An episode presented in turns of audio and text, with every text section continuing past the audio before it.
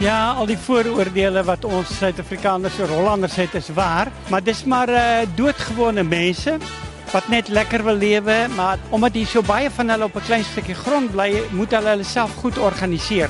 Wat ek die meeste van Hollanders hou, is hulle sê vir jou presies reg vir jou raap wat hulle van jou dink. In die begin kan jy vererg, maar ek dink 'n mens kan maar liewer weet wat ander mense oor jou. Hulle dink dit tog. In Reis sonder grense op rsg.co.za Saterdag tussen 10 en 12. Ons kuier weer vandag in Nederland en België en vandag kyk ons na Nederland se landbou want baie van die Suid-Afrikaners wat op die MS Rigoletto gevaar het, was beïndruk met wat hulle gesien het ten opsigte van die landelike gebiede en wat daar vermag word in hierdie drooggelegde polders.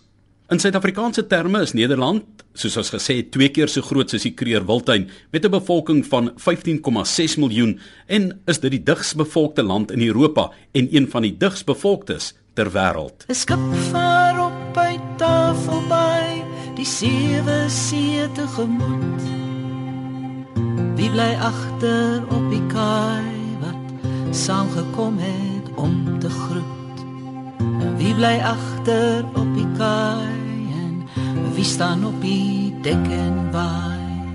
Willem en Renay Fourie is van Kuimoes en wel hulle ken 'n waterwiel en een kanaal, maar hier's duisende kanale en dit word bevaar ook, maar Willem, jy het 'n baie spesiale ervaring gehad waar 'n Nederlander julle uit die boerdery, die landelike gemeenskap as dit ware in hulle huis toegelaat het. Hoe dit gebeur? Johan, ja, dit was nogal baie interessant. Ons het by 'n padstal iets gaan koop om te proe En uh, toe ons die oude ontmoet en hy het ons deur sy landerye gevat en vir ons gewys hoe hy dit goed verwerk en uh, omtrent alles self bemark. En uh, ja, ek dink dis nogal iets wat ons iets van kan leer in ons land. Jouself is betrokke ook by die landelike omgewing en werk met produkte. Vertel vir ons 'n bietjie wat behels dit. Ek is in die uh rosantjie bedryf en uh ja, dis maar uh groot maak van druiwe en rosantjies maak daarvan. En ons moet ook maar ons produk uh, self probeer bemark om bietjie waarde toe te voeg. So ja, dit was nogal 'n redelik interessante besigheid. Hulle tipe van boerdery, is dit 'n gemengde boerdery waarmee jy in aanraking gekom het?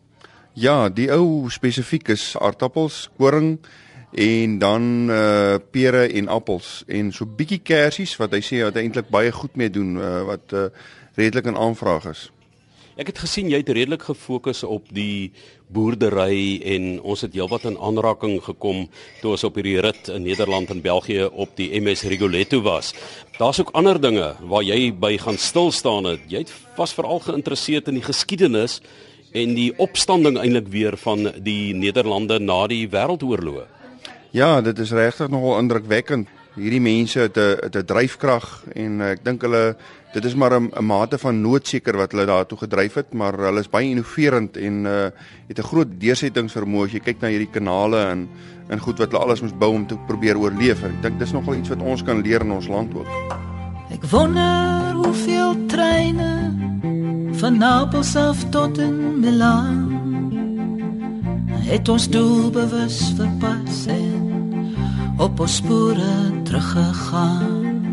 En op ons spore teruggegaan na al die plekke waar ons was. Johan ek dink wat hulle baie goed doen soos Willem reeds genoem het is dat hulle die produk end uitvat. So en baie van die boerderye is familiebesighede ook as jy sien hoe hulle met baie min arbeid eintlik baie ekonomies boer, dink ek is dit ook nog 'n les wat ons kan leer.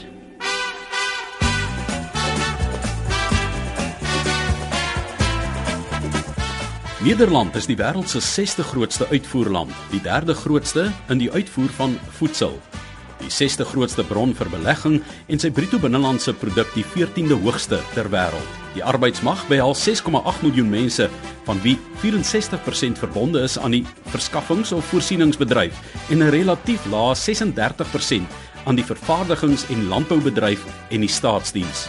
Die werkloosheidssyfer is tans 5,6%. Wat sal jy terugneem Suid-Afrika toe in jou herinneringe? Wat was vir jou hoogtepunte?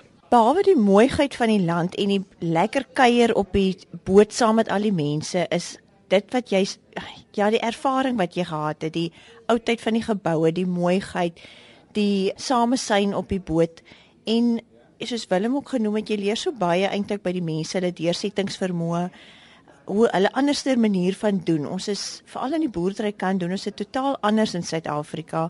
Ons hele stelsel is anders. Hierdie mense doen eintlik baie meer en baie meer produktief met baie minder. En ook die manier waarop ehm um, hulle die grond aanwend wat daar nie was nie en die vrugbaarheid daarvan speel ook 'n rol. Absoluut Johan, dit is as jy dink hoeveel see gebied het hulle droog gelê en net hulle eintlik nou in landbougrond omskep en Nederland is vir die kleinheid van die land, hulle is die derde grootste uitvoerder van landbouprodukte van voedsel in die wêreld. Dis regtig merkwaardig.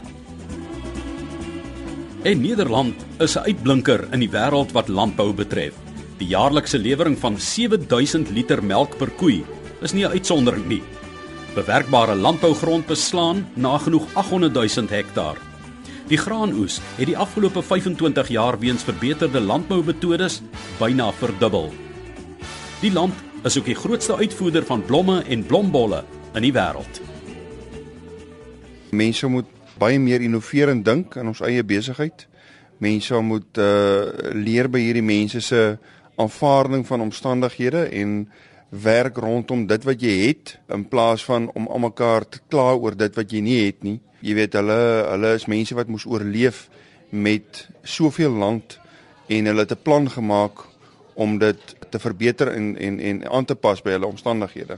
Jy praat van aanpassing. Een van die dinge wat vir my opvallend was en ek is glad nie iemand wat 'n landbewerker is nie, maar is die feit dat die eienaar ook bereid is om die arbeid te doen. Nee, definitief. Uh, ek dink dit is ook maar 'n mate van waarde wat hy toevoeg. Mekaniseer, probeer om sy insetkoste so laag as moontlik te maak en omdat hulle opbrengste so hoog is, jy weet, maak dit hulle baie meer mededingend, ja. Salis Botha woon in Botswana, maar hy was saam op die MS Rigoletto en het heerlik gevaar in Nederland en België op die waterweë. Ons ken die Makoros daar by julle, maar hierdie is 'n ander manier hierso. Wat het jou beïndruk met die kontras tussen Botswana en die Nederlande waar ons onder seespieël gekuier het? ek dink die eerste plek is die water. Meer water gesien in die 10 dae gesien in die laaste 23 jaar in Botswana. Ek dink dis nommer 1. Ehm um, dan die groen, natuurlik die ingenieurswese. Ek dink dis dis die groen. Die ingenieurswerke van hierdie manne, hulle water beheer en ehm um, in die skoonheid, netheid en daai tipe dinge. Dit is net ongelooflik. Dis dis dis eerste wêrelds.